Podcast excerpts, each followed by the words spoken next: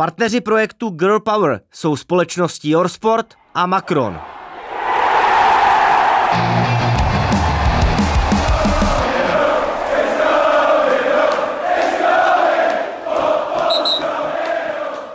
Milí posluchači podcastu Football Clubu, vítám vás u dalšího dílu.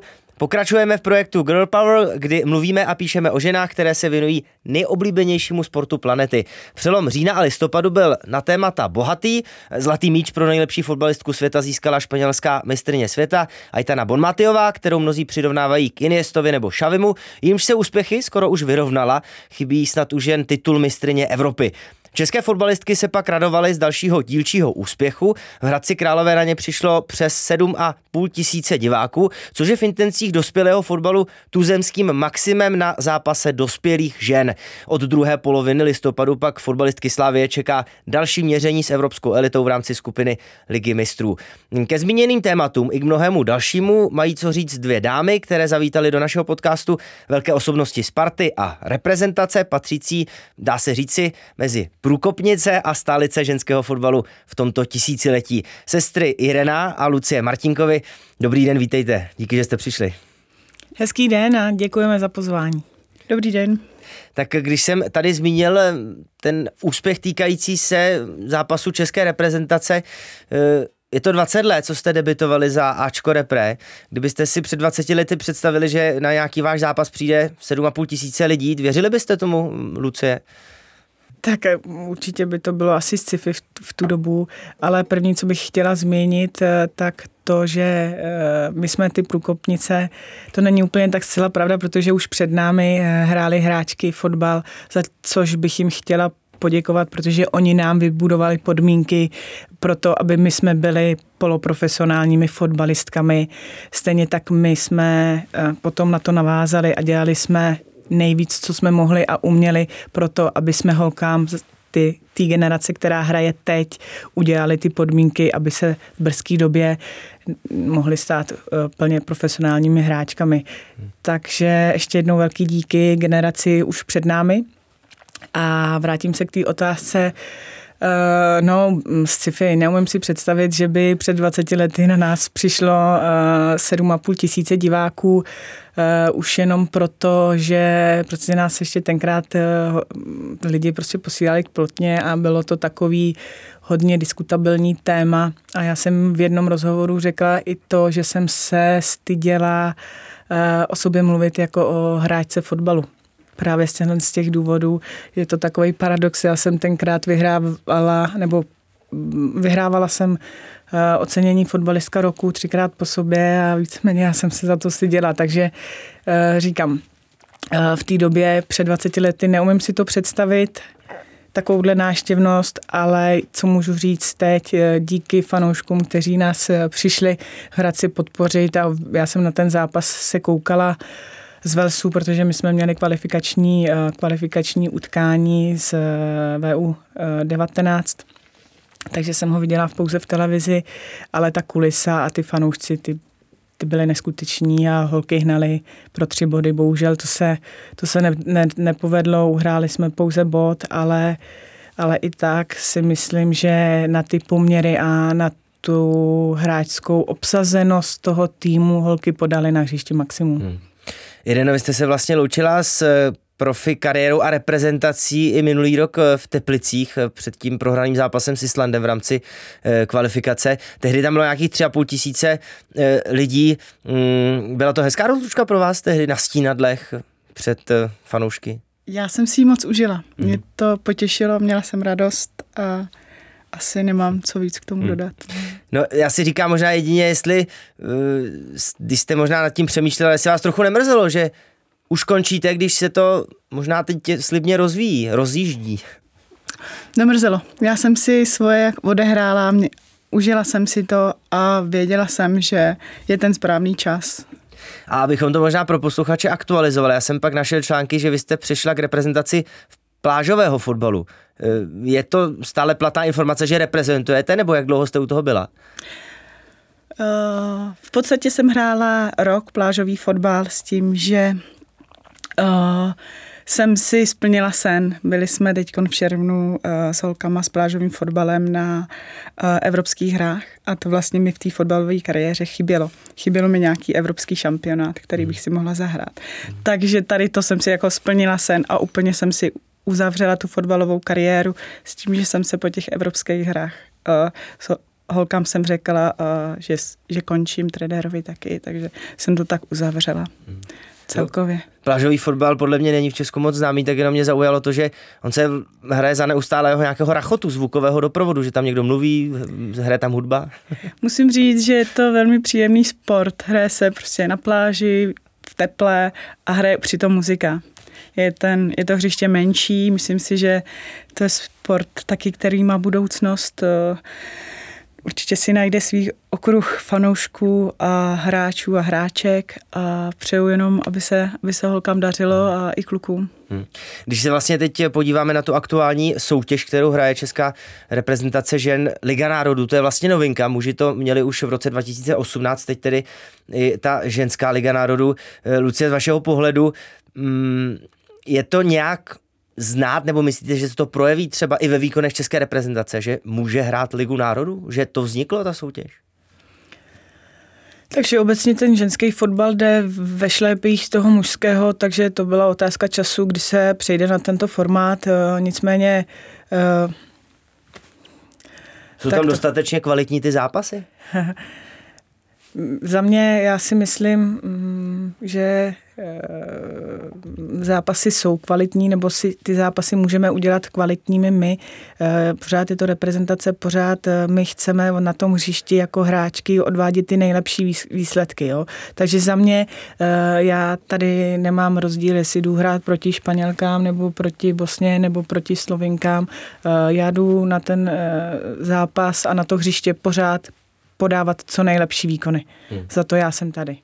Jo, nechci říkat samozřejmě, že Španělky jsou někde oparníky jinde, než jsme my, ale nechci říkat, že tenhle ten zápas je nevím. Méně důležitý, protože přesně já třeba tak, pamatuju, že tak, vlastně v minulém roce na začátku toho roku to byla ta vlastně i docela, myslím, proslavená účast naší Believes Cupu, remíza s Američankama, mistryněma světa. Loni vlastně remíza zase s úřadujícími šampionkami Evropy, Angličankami. Vlastně přišlo mi, že když Češky hrají s někým favorizovaným, možná jen pouze se, se Španělkami to moc nešlo, ale i třeba s Nizozemkama to bylo vyrovnané v kvalifikaci, tak není rozdíl, jestli to soutěžní zápas nebo přátelský. Není. Pořád jdeme do toho zápasu předvádět co nejlepší výkony, chceme co nejlepší výsledky, jak jsem řekla. Ale to období, který... který se tady zmínilo, tak bylo v období, kdy bylo, ten kádr byl prostě nabitej hráčkama. To byly osobnosti, to byly hráčky zkušený a myslím si, že teďka, to si musíme říct pravdu, že teďka ten tým Karla Rady prochází hráčskou a generační obměnou. Opravdu teď v posledním utkání, který se odehrálo v Hradci, chybělo osm lidí z té základní sestavy a to prostě s tou s tou taktikou nebo celkově s tím sebevědomým hráček a s tou hrou zacloumá a není to snadný to chytit. Jo, a ještě si pojďme říct, že po tom, co prostě Andrea Stašková se vykartovala v tom prvním utkání, tak prostě nám chybí jako typický hrotový útočník. Takže tam prostě to bylo znát i v tom utkání.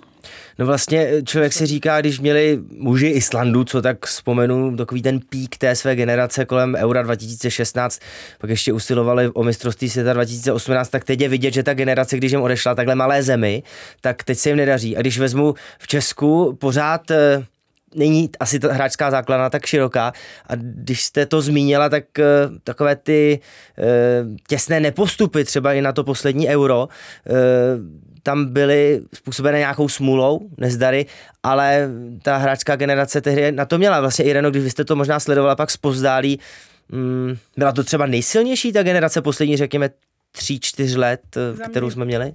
Hmm.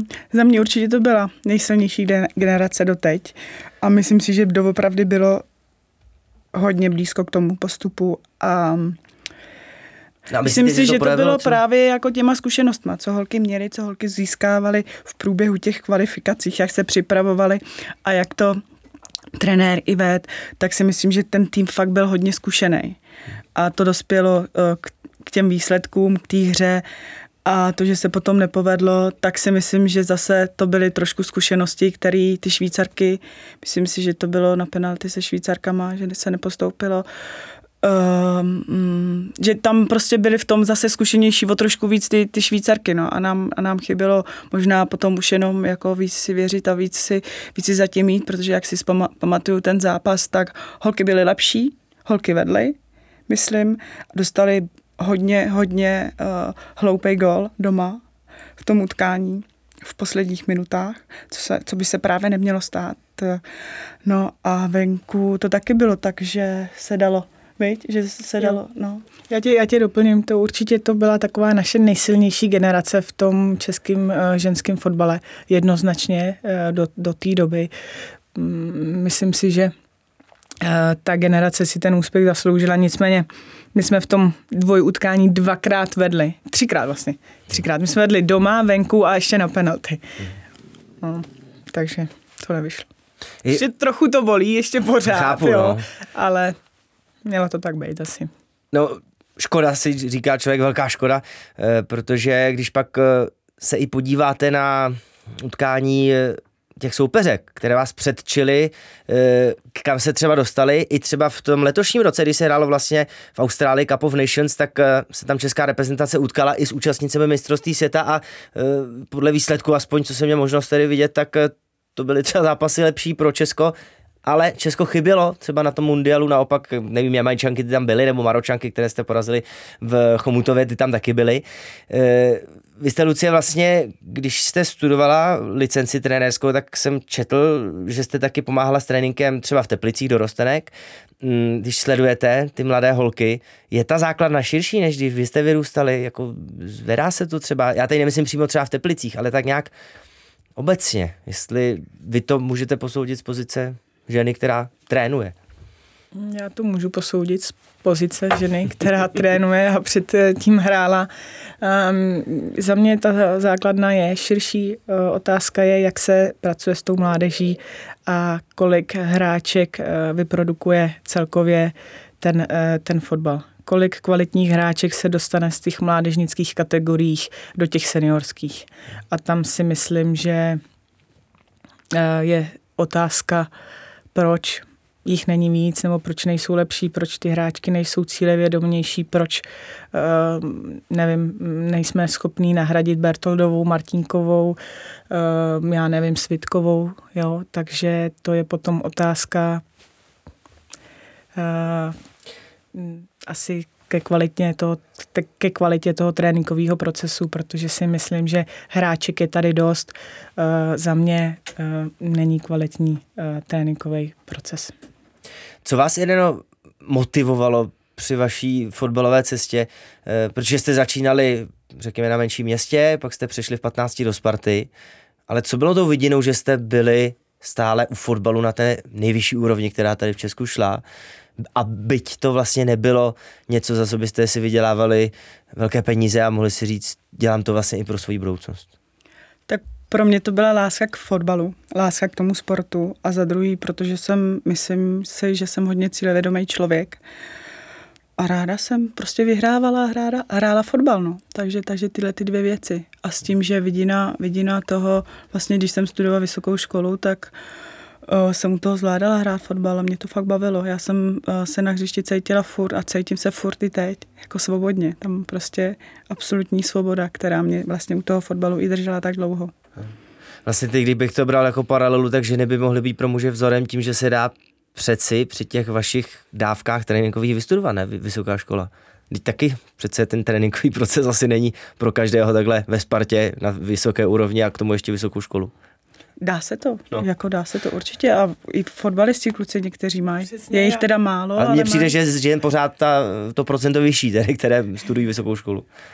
Já bych taky neházela všechny chlapy do jednoho pytle, ale přece jenom u těch chlapů je tam větší vidina toho, že se můžou tím fotbalem živit. Jo, takže ty jsou možná víc zaměřený jednosměr, jednosměrně a opravdu se zaměřují jenom na ten fotbal. Když to u těch ženských je mizivý procento toho, že je to uživí, anebo že si vydělají prostě do budoucna. Proto se, nebo víceméně u nás většina teďka už u nás v kabině jako v Ačku ženským, tak tam podle mě jako osmdesát procent studentek. Hmm. Z toho prostě sedm osm holek studuje U J E B v Ústí, v Ústí nad Labem, prostě vysokou školu, jo, hmm. zaměřenou na sport.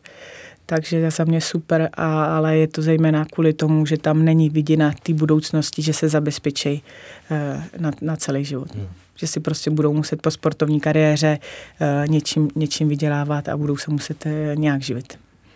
Vlastně vy už jste to zmínila, že e, jste se i, nevím, ostýchala říci před lidmi, že hrajete fotbal, protože vám to dávali třeba sežrat, nebo nějaký ti škarohlídi tak různě měli řeči, že to je zvláštní sport, když to dělají ženy.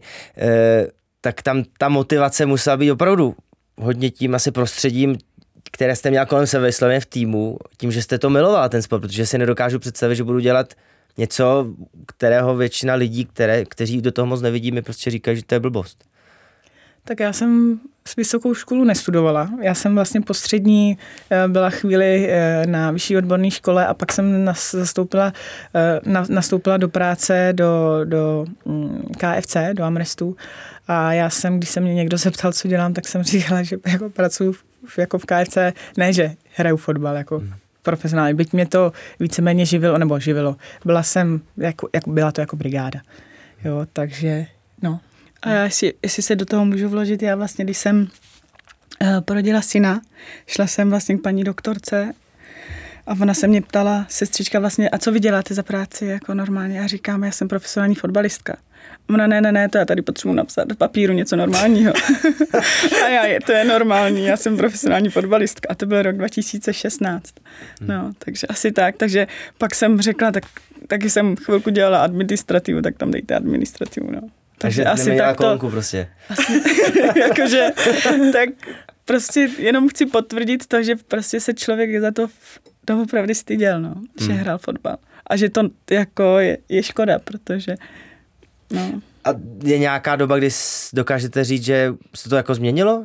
Že, nevím, před deseti lety, že jste někde byli a že jo, my hrajeme fotbal za Spartu a třeba lidi říkají, jo, teď my to víme, my vás známe, už máte asi deset titulů. Já si myslím, že se to právě změnilo tím naším angažmá asi v K I F Örebro ve Švédsku, kde celkově ta mentalita těch lidí a celkově ten přístup těch lidí byl úplně diametrální diametrálně jiný, tam opravdu uh, ba naopak všichni ten ženský fotbal podporovali, všichni četli noviny, jak jsme, jak jsme hráli, a tam asi se to zlomilo za mě. Nebo? A myslíte obecně třeba jako ve vašem přístupu k tomu pohledu okolí, nebo že byste poznali, že to jde dělat profesionálně ten fotbal na té úrovni? Spíš hlavně můj pohled k tomu, jako se nestydět za to, že hraješ fotbal. Jo, a to prostě my jsme opravdu jako he, odehráli utkání, druhý den jsme byli v novinách a tam si šel jako po ulici a jako lidi nás zdravili a prostě nám fandili, jo. Mm. A tam to bylo ještě braný tak, protože to bylo, to K I F Örebro je malý město, takže e, víceméně jako všichni se tam neděli sešli na fotbale a, a pak se týden povídalo o ženském fotbale a v sobotu znova.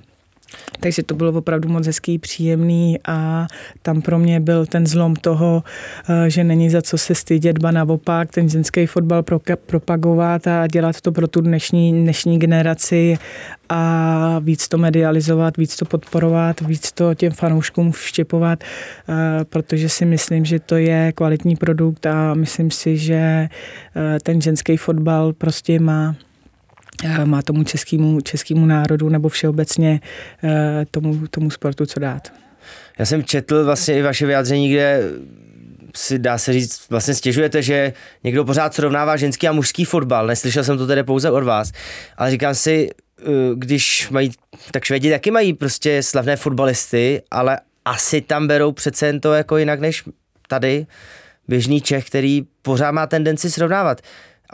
Už jsme v několika předchozích dílech podcastu nad tím vlastně bádali, čím to je, tak si no. říkám po té švédské zkušenosti, že si vás to nenapadá. No, no mě hlavně napadá to nesrovnávat to.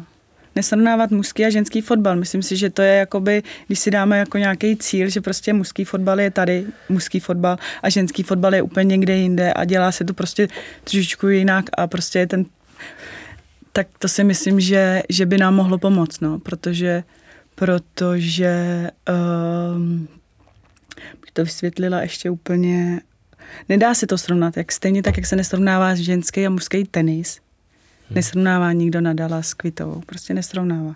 Hmm. A proč se srovnává ženská Sparta a mužská Sparta, jakože to nejde. Prostě, prostě jsou chlapy a, a ženský jsou prostě někde jinde, no. Já jsem si říkal, jestli to pak není třeba historicky dáno, byť tady, co jsem tak koukal, nějaké ty šedesátá, sedmdesátá roky, tak tam se hrávaly turnaje třeba mladého světa pro fotbalistky, ale přece když pak vezmete házenkářky, volejbalistky, ty z mého pohledu, nebo ty z mého pohledu prostě ta společnost vzala a vůbec se to neřeší a že ten fotbal a konkrétně ženy ve fotbale to z nějakého důvodu mají těžší, no, asi nad tím taky jako bádali. No, nevím, ono zase na druhou stranu, když se o tom nebude mluvit, tak oni o tom nebudou mluvit, ani, ani ta populace o tom nebude mluvit, ono, víte, jak se to říká, když se šťourá do hovna, o to víc smrdí. Každopádně. Mimo záznam. Ne, ale jako v jádru věci prostě to tak je. Tady se o tom furt mluví, prostě ty lidi jsou různý. Když se nebude mluvit negativně o, o tomhle, tak se bude mluvit negativně o tomhle. Ty hejtři si prostě ten svůj okruh prostě toho, v čem se v ním rád najdou. Hmm. Takže za mě nesrovnávat, jsou to dva odlišný sporty, byť mají stejný název, ale chlapi, ženský, nesrovnávat. Hmm. Když pokročíme dál, vlastně možná se vrátíme ještě k vašemu přechodu do Sparty, tak říkal jsem na začátku, že jste ikony Sparty, ale co jsem někde četl, tak ono to nemuselo být do Sparty, to mohlo být do Slavie, ne? Že o vás měla zájem ještě před Spartou. Tam nějak tatínek, ne? Zafiguroval. Nevím, jestli to není fáma, nebo jestli to někde nebylo špatně vytrženo z kontextu. No, asi nemyslím, že to bylo vytržené z kontextu. bylo, bylo to tak, jak jsme to někde v nějakým, do nějakých médií m, řekli. Slávě si nás asi všimla dřív, my jsme nicméně o tom nevěděli, protože táta je zarytej Sparťan a my jsme po něm, protože Sparťanem se nesta, nestaneš, Sparťanem se narodíš. Takže jsme neměli na vybranou a pro nás byla jednoznačná volba m, Sparta v těch patnácti letech. A vlastně, když sledujete vývoj obou těch rivalských klubů na, mezi fotbalistkami, Ireno.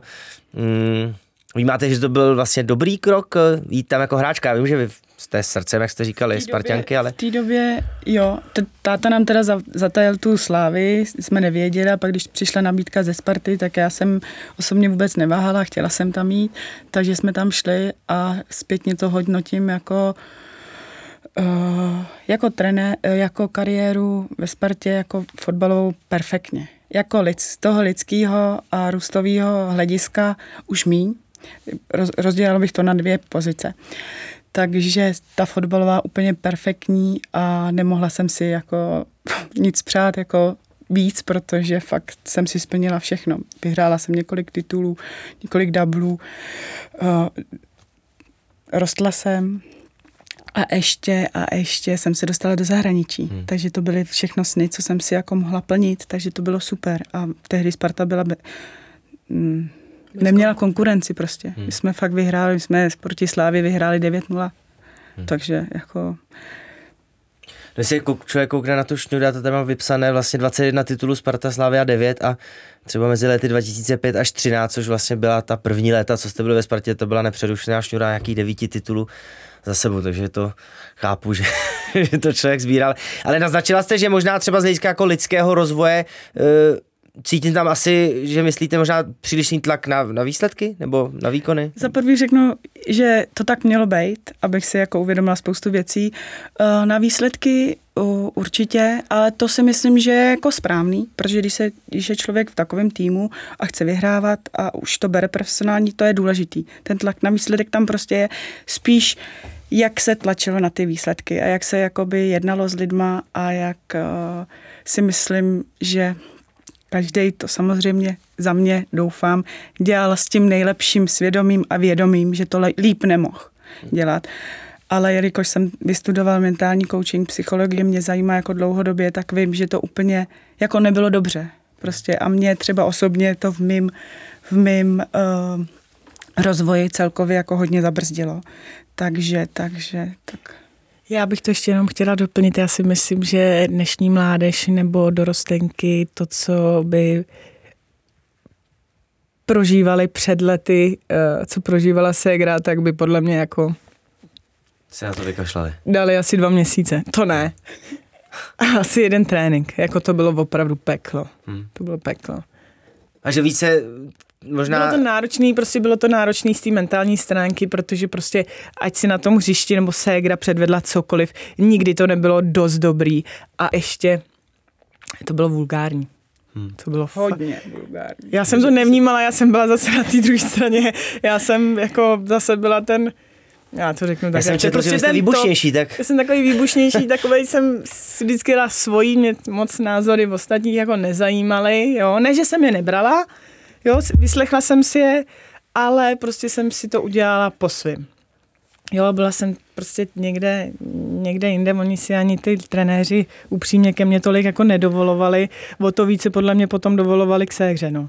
Hmm. Nevím, no, ta to podle mě odnášela, ale to, byly fakt, to bylo fakt jako vulgární, sprostý a všem trenérům ségra musela dokazovat, jako, že na to má, že může být prostě v reprezentaci, že může hrát uh, v, uh, v Ačku ve Spartě, i když jsme věděli prostě, že tam nikdo jiný a nikdo lepší na tu pozici není, jo. Hmm. Takže to bylo prostě jako, prostě si prošla svým, jako každej, nějaký to zocelilo, nějaký to sformovalo do toho člověka, jaké je teď, ale co jsem chtěla vyzdvihnout, že v dnešní době ta, ta hlava těch mladých hráčů je opravdu slabá a to my, jakou jsme si prošli školou, to je podle mě, to se nedá zopakovat. Hmm. Nebo se gra. No a vlastně, když jste byli tam spolu, tak dá se říct, že Irena o minutu starší než Lucie měla oporu i v Lucii, že jste takhle si pomáhali? Že byste to třeba ne, vydržela ne, díky tomu, určitě nebo ne? Určitě jsem neměla oporu v séhře. Ne? Že v těch krizích, já jsem, které přišly? Já jsem právě v těch krizích, co jsem jakoby měla od trenéra, tak jsem, to jsem měla vlastně, je to na mě citlivý trošičku, je to, je to slyšet, ale, ale, takže jsem měla krizi na hřišti, když se hrálo od trenéra, jako čučka neuvěřitelná, pak ještě v kabině. A ještě potom doma, doma ale i na hřišti od ségry, jakože. A to nemusela nic říct, to stačilo pohled třeba, nebo prostě, no. Jako já mám velice dobrou neverbální komunikaci, to jako jo, to já, to já umím, ale ne, je, jako je pravda, že uh, jsem ségře jako moc nepomáhala. To mm-hmm. jako jí musím uznat za pravdu, že jo, tak každý máme ty svý věci, to já zase umím jako do, dobře podpořit a být ten hromosvod tam pro tu ségru a, a podporovat, pomáhat a říkat jí, že prostě a to má, že je nejlepší a tak, no. Takže, ale to já jsem teda neměla, no. Ale mrzí mě spíš to, že já tohle, myslím, že vím, že to mám v sobě teďkon, že už tohle jsou moje přednosti, akorát jako je důležitý to dávat i sobě. Těm druhým jako perfektní, ale musí to člověk jako umět i dávat i hmm. sobě, tohle přesně. Já jsem nad tím přemýšlel, když jsem si kladl otázku, jakou by měl být osobností trenér, který trénuje fotbalistky, jestli to má být jiná osobnost, než kdyby trénoval fotbalisty, protože vnímám rozdíly, řekněme, v psychologii muže a ženy, což byste mi asi mohli potvrdit, myslím, že z hlediska přístupu třeba, že prostě ženy vnímám jako citlivější bytosti a to se vším všudy a nemyslím to nějak špatně, prostě tak to je od přírody. A zda by tedy ten trenér, který chce působit v prostředí, které má být úspěšné, má vytvořit nějaký tlak, zda by měl být ale vlastně o to lepším psychologem, se říkám. Já si myslím, že určitě trenér musí být psychologem a uh, musí umět uh, poznat ty hráče. Myslím si, že jo, je, je rozdíl mezi mužským a ženským to vnímáním a jako chováním taky, ale stejně ty týmy, jak je ženský, tak trenér musí dobře poznat ten svůj tým, musí vědět, co na koho platí, protože stejně tak, jak je ségra výbušná a tak, jak ségra potřebuje před zápasem nebo potřebovala před zápasem pořádně vybudit a dá se říct i pořádně jakoby naštvat, aby zahrála ten nejlepší výkon, tak jsou prostě typy hráčů, který naopak potřebují uklidnit, aby zahrála, aby zahráli ten svůj top. A tohle si myslím, že je práce toho trenéra, poznat hráče, vědět jejich přednosti, jejich slabiny a pak je využít. A to je, tohleto si myslím, že je stejný jak v mužském, tak v ženském fotbale. A když je to teď je taková představa, jenom kdyby jste si představila, že vás před těma dvaceti lety a dál povede žena v tom fotbale, protože to je zatím něco neobvyklého, tak bylo by to třeba pro vás nesitelnější? Já si myslím, že žena se může chovat stejně jak trenér před těma dvaceti lety. Takže si myslím, že to je spíše na práci toho trenéra. Protože když jsme přišli do Švédska, do K I F Örebro, měli jsme tam trenéra Riklida Nilsona. Tak jsme vlastně, při, nebo já jsem to vnímala, tak já jsem přišla s, se strašný negace. S, s toho, kdy je všechno špatně a řeší se jenom chyby a to, jak všechno jako je fakt špatně do týmu, kde se vyzdvihovaly jenom ty věci, co se povedly.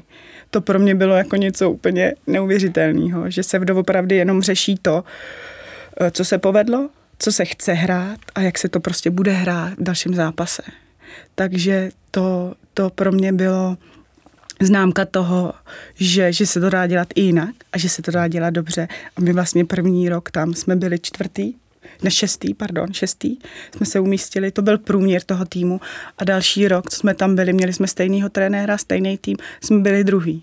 Postoupili jsme do, do Ligy mistrů, takže je, tady je vidět, když se s tím týmem pracuje dobře, tak i když se říká jenom ty kladné věci, ne jen ty kladné věci, já neříkám jako být jako úplnej sluníčkách, nevytknout, to ne, ale ve většině případů prostě doopravdy hledat to dobrý, co se povedlo a to, jak chci hrát a ne devadesát devět procent upozorňovat jen na ty chyby. No. Hmm. Vlastně, Lucie, vy jste se teď dostala do role trenérky Sparty. A když to řeknu, jak se v ní cítíte vlastně, protože pochopil jsem, že povahově jste na to stavěná. Být lídryní a být někým, kdo hráčkám umí něco vytknout. I pochválit. Jo, myslím si, že to umím, ano. Ale uh, to, že v první řadě řeknu to, že když byl člověk jako, nebo uh, osobnost uh, dobrá na poli jako hráčský, neznamená to, že bude uh, kvalitní i v roli trenéra, jo.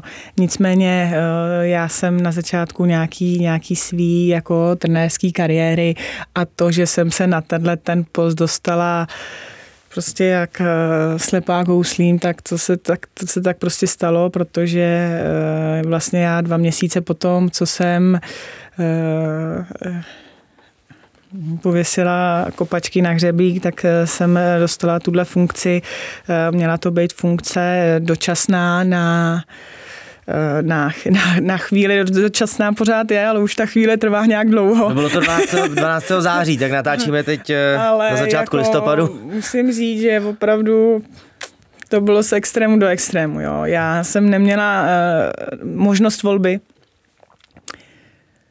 prostě jako víceméně jsem byla postavená před hotovou věc, což v tuhle, v tuhle fázi to jako si to zhodnotím, že to tak asi mělo být, ale já jako si nedokážu představit, že bych na to měla kejvnout sama od sebe, jo, protože teďka si uvědomíte, tyjo, takže ještě před dvouma měsícema jsem s těma hráčkama hrála, teďka jsem jim měsíc dělala trenérku a nebo asistenta trenéra, jo, kde jsem nedostala víceméně žádnou, žádnej prostor se nějak realizovat a teďka jako je povedu jako tým, jo.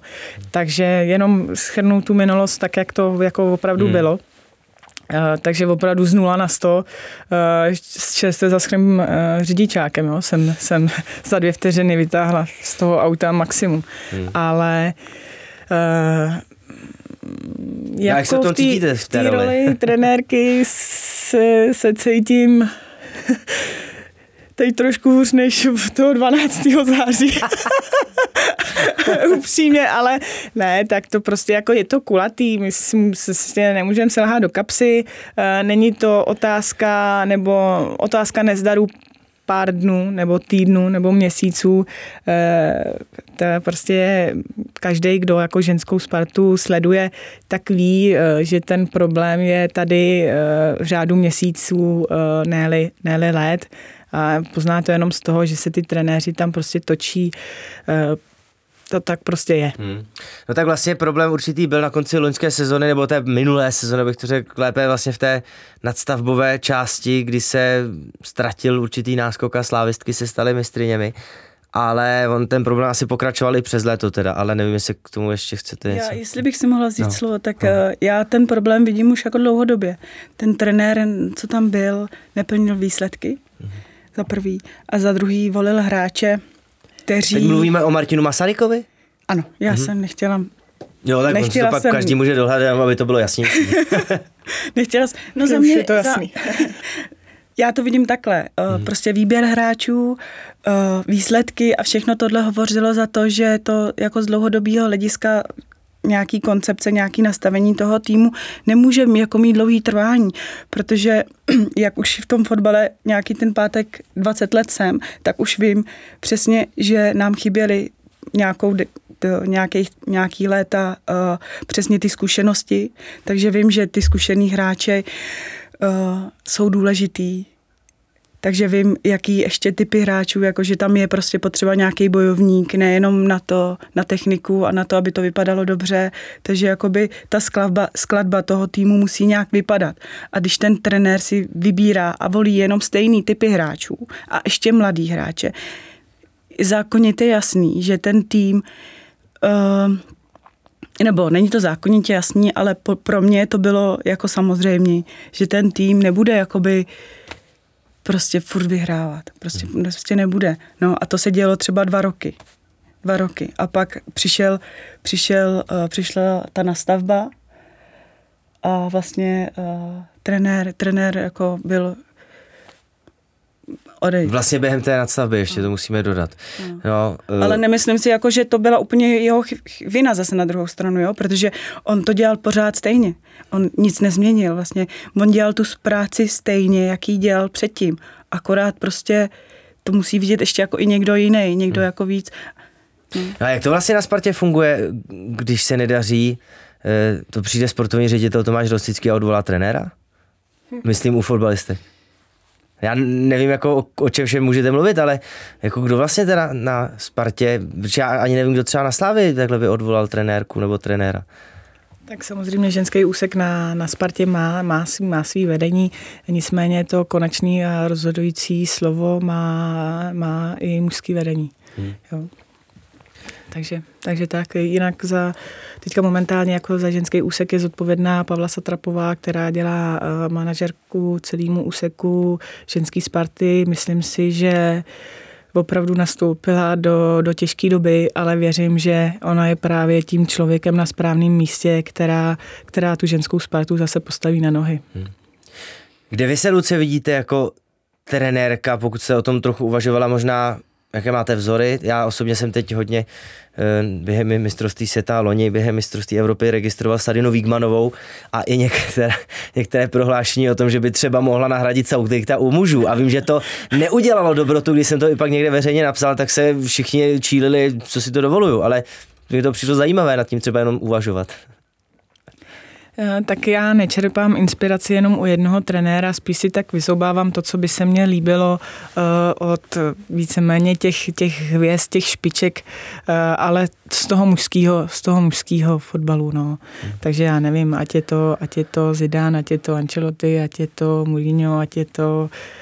já nevím, spoustu, spoustu dalších, tak, takže spíš vyzobávám, načítám si nějaké informace, co, co by se mně mohlo líbit. Samozřejmě Sárina, určitě ji sleduju, líbí se mi, je to prostě trenérka na svém místě, ty výsledky má, má je dlouhodobě, má je ať s holandským nároďákem, nebo teďka, teďka s Anglií a klobouk dolů předtím opravdu, co ona má za vítězný šňůry a jaký, jak dokáže ty holky tím svým lidským přístupem nabudit na ty utkání a připravit na ty utkání, jo, což se mi líbí a myslím si, že právě čerpá, čerpá hlavně po tý, nejenom po té fotbalové stránce, že dokáže vidět tu individualitu a tu silnou stránku v těch fotbalistkách, ale zejména tu charakterovou a umí ten tým poskládat tak, aby si to sedlo a aby ten tým byl úspěšný. Hmm. No já si pamatuju vlastně, že když jste hráli s Američankami loni na Šibelív Cupu, tak tam byla osobnost trenéra Andonovského, který nahradil předtím úspěšnou hodně trenérku Ellisovou. A mám pocit, že si to třeba úplně nesedlo, že tam naopak právě ta dlouholetá práce Jill Ellisové byla daleko lepší než pak nějakého trenéra, který přišel po něm, že to je vlastně si, po ní tedy. Já si myslím, že Jill Ellisová moc dobře věděla, proč odchází, protože měla úspěšnou éru a Vlatko Andonovský vlastně dělal asistenta celou tu dobu. A tam je taky otázka toho, že tam americký nároďák prochází generační odměnou. Hmm. Takže tam, tam si myslím, že, že i tohle to může být na snadě. Protože Jim Ellis... Prostě to byla kapacita, ale myslím si, že ty kroky dopředu měla spočítaný. Hmm. A ještě jedna věc, blížíme se k závěru podcastu, tak jenom mě napadlo, když mladé fotbalistky dneska mají spoustu možností jít třeba studovat ven, neříkám přímo hrát fotbal ven, ale i na Spartě vlastně máte třeba Antonii Stárovou, která studovala v U S A, hrála tam i za univerzitní tým. Je to podle vás cesta tomu, jak se ještě zlepšit, vymanit se třeba z toho českého prostředí e, a zkusit to venku, nebo je to možnost zase, jak se třeba případným neúspěchem dostat na nějaké cestí, třeba, že vás to úplně odradí, jak vy tohle berete? Já si myslím, že jako ten, kdo na to má náturu a chce jít hrát do zahraničí, tak by to měl udělat, protože ty zkušenosti celkově, nejenom ty fotbalové, jsou opravdu obrovský. A do toho života je to podle mě to nejhez, nej, nej, nejvíc, co člověk jako může jít. A když má ještě fotbal, tak mně to přijde strašně jednoduchý. Jo. Akord teď v té době. Takže to, to, to je první věc. A to studium, uh, já se ráda učím, takže bych to doporučila všem. No. Když teda člověk ví, co chce dělat, když se pozná a ví, co chce dělat, tak při tom fotbale je to pak easy. Hmm. Si myslím, že to fakt jde. No a možná ještě teda, když... Já bych to možná doplnila, protože já si myslím, že v dnešní době jako bych chtěl hrát v zahraničí, v zahraničí každý, ale já nevím, jestli ty holky jsou natolik cílevědomí a pracovitý pro to udělat pro to něco navíc. Hmm. Takže tam si myslím, že by si potom každá ta hráčka měla sáhnout do svědomí, jestli opravdu dělá maximum pro to, že chce hrát v zahraničí. Hmm. Když se bavíme právě o tom zahraničí, tak právě člověk má představu, že angažmá v nějakém klubu z těch předních top lig, byť často vycházíme ze zkušeností s mužskými soutěžemi, myslím tím na Anglii, Itálii, Španělsko, že to je zárukou nějakého úspěchu, ale eh, jak vy tohle vidíte, třeba spíš z hlediska reprezentace, to myslím, mm-hmm. stavět na hráčkách, které mají angažmá venku, ale tolik nehrají, anebo na těch z české ligy. Jestli tohle je třeba velké dilema aktuálně. Jako o téma to je, téma je to, myslím si, že v každé generaci, ale já si nemyslím, že momentálně bychom měli e, tolik hráček, které by mohly v tom zahraniční hra, zahraničí hrát a že by tam uspěli. To je, jako, to je jako můj názor. Ano, máme tady pár hráček, který by v tom zahraničí mohli hrát, ať je to ze Sparty nebo z jiných dalších klubů po té České republice, ale říkám, e, ten tým prochází hráčskou obměnou jak u nás ve Spartě, tak, tak v reprezentaci a je to znát, je to znát i na těch výsledcích, ale hlavně na tom hřišti. Já tam, já tam nevidím úplně osobnost, že bych si řekla, wow, tam může jít prostě do zahraničí a bude tam vynikat. Jo, když nepočítám holky, které tam jsou. Hmm. A, takže, hmm. takže za mě takhle. Hmm. Ale tý, jako tý reprezentaci by to asi pomohlo, protože samozřejmě v zahraničí víceméně, když se koukám teda na západ, a ať je to Itálie, Itálie, Španělsko, Francie, Německo nebo severské státy, tak ta, tam to dělají profesionálně, nebo ty, ty ligy jsou profesionální, jsou vyrovnanější. Ta česká liga je prostě taková, jaká je a pořád je, amatérsk, pořád je to amatérská soutěž a ty výsledky z těch utkání jsou kolikrát velkým eh, brankovým rozdílem, nebo hmm. končí velkým brankovým rozdílem a eh, to se prostě ta hráčka stoprocentně nevymáčkne a pak je otázka toho, jestli dostatečně rychle roste. Hmm. Eh, zeptám se Ireny Martínkové, jak, jestli je sepjatá s fotbalem, nebo jaké má třeba plány s fotbalem, jestli já. Můžete něco třeba nastínit? Tak já jsem uh, teď dodělala roční studium Mariana Jalínka na Newton College. Mm. Uh, mentální coaching pro sportovce a pro biznismeny. Takže to mě naplňuje, to mě baví, to dělám. Mm. Mám individuální uh, nějaký uh, sportovce, který vedu. A to mě baví, to mě naplňuje a to si myslím, že budu, to jsem se našla smysl života. To vím, že, to, to vím, že v tom budu pokračovat. A když to do...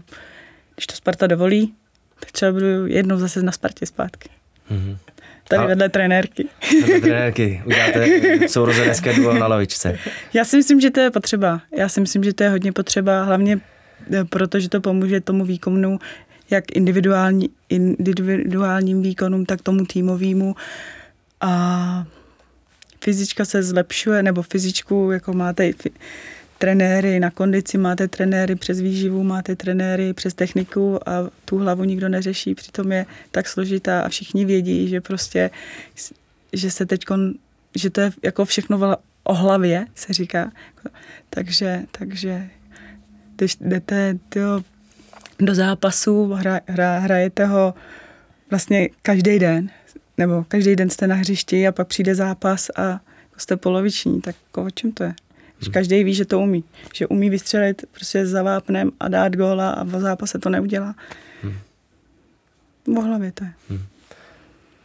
Lucie, vezmete si sestru brzy k sobě do Ačka Sparty? Tak já věřím, že brzy Sparta najde trenéra, který eh, bude plnohodnotný a bude připravený a bude eh, vést Spartu tak, jak má a, a, a jak, jak se patří. Bude zkušený a dá tomu týmu všechno. Takže to já věřím, eh, že brzo najde Sparta takovýho trenéra a pak, jak se rozhodne trenér, to je na něm, ale já musím se sestrou souhlasit, protože eh, ať je to v V, čem, v, jaký, v jakýmkoliv odvětví, tak hlava rozhoduje a s hlavou bychom měli pracovat v dnešní době o to, o to spíš, protože myslím si, že nejenom, nejenom dospělí, ale hlavně v té mládeži se hodně potýkám s tím, že se bojuje s různýma, s úzkostnýma stavama, depresema a těchto z těch odborníků přes, přes hlavu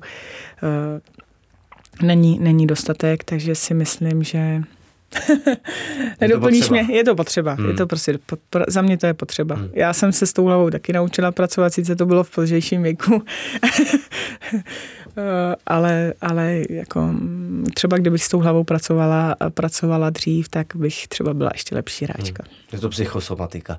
No, Lucie Martínková, Irena Martínková byli eh, dalšími, kdo zavítal do podcastu Football Clubu.